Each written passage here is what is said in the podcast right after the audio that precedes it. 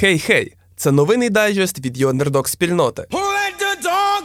Я пес Дмитро, і зараз швиденько розповім вам, що там коїлося в технологічному світі на початку цього тижня.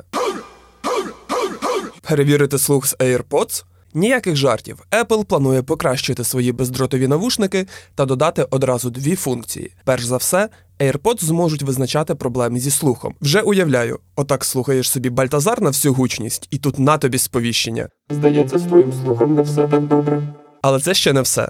Навушники будуть вимірювати температуру тіла через слуховий прохід. Все це працюватиме через iOS 17, але оглядач Марк Гурман переконаний, що найближчим часом цих покращень чекати не варто. Функції можуть з'явитися через декілька місяців, а може навіть років. Ну що ж, ми вже до всього готові. Ілон Маск експериментує. Вихідними Твіттер-спільнота активно критикувала Ілона Маска. А вже ж нічого нового в цьому немає, але привід таки свіженький. Маск запровадив в соцмережі нове обмеження цього разу на кількість прочитаних дописів. Звісно, мільярдер довго не міг визначитися з правилами, але фінальні умови виглядають так: в день можна прочитати до 10 тисяч дописів для верифікованих користувачів, тисячу дописів для неверифікованих та 500 дописів для нових неверифікованих користувачів. Звісно, маск людина неординарна, але поясніть мені, хто у Твіттер читає 10 тисяч постів на день. Люди, ви що, безробітні?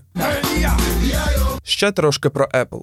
Не ми такі, просто технологічний гігант забагато продукує новин. Крім вже звичних нам гаджетів, Apple тепер переймається своєю VR-гарнітурою. У компанії виникли проблеми з обсягами виробництва. Від початку Apple планувала випустити наступного року 500 тисяч окулярів. Зараз вже говорять, що зможуть зробити не більше 400 тисяч. А ще в найближчих планах відмовилися від дешевої версії VR-окулярів. Причина дуже проста: розробники намудрили складний дизайн, а його важко відтворити китайським виробникам. Тому китайці пропонують збавити оберти. Краса вимагає жертв, як то кажуть. А у випадку Apple грошових жертв.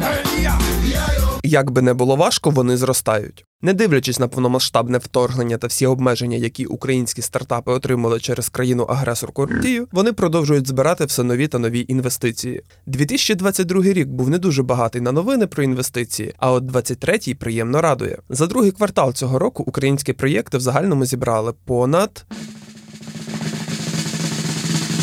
35 мільйонів доларів. Найбільший чек відхопив фінтех-фарм Дмитра Дубілета. Стартап отримав 22 мільйони доларів. Ще декілька проєктів підняли 1-2 мільйони. Не знаю, як ви. А я вже замислююсь над власним стартапом, адже потрапити в новини з такої нагоди це ж мрія. Український кіберспорт очищується від росіян. Кіберспортивний клуб Наві нарешті повністю складається з українців. Команду покинули два росіяни. Натомість на їхні місця прийшли українські гравці. Такі перестановки пов'язані зовсім не з війною, якщо хтось так подумав. Репутаційні ризики не дуже хвилювали очільників Наві з початку великої війни. Це рішення прийняли через посередні результати на турнірах з CSGO. Ну, хоч правильно виявили джерело своїх бід, це уже прогрес. На цьому все. Не забувайте ставити вподобайки нашому подкасту, пишіть коментарі, а вже в суботу чекайте на новий випуск від Андердога Марії. Почуємося!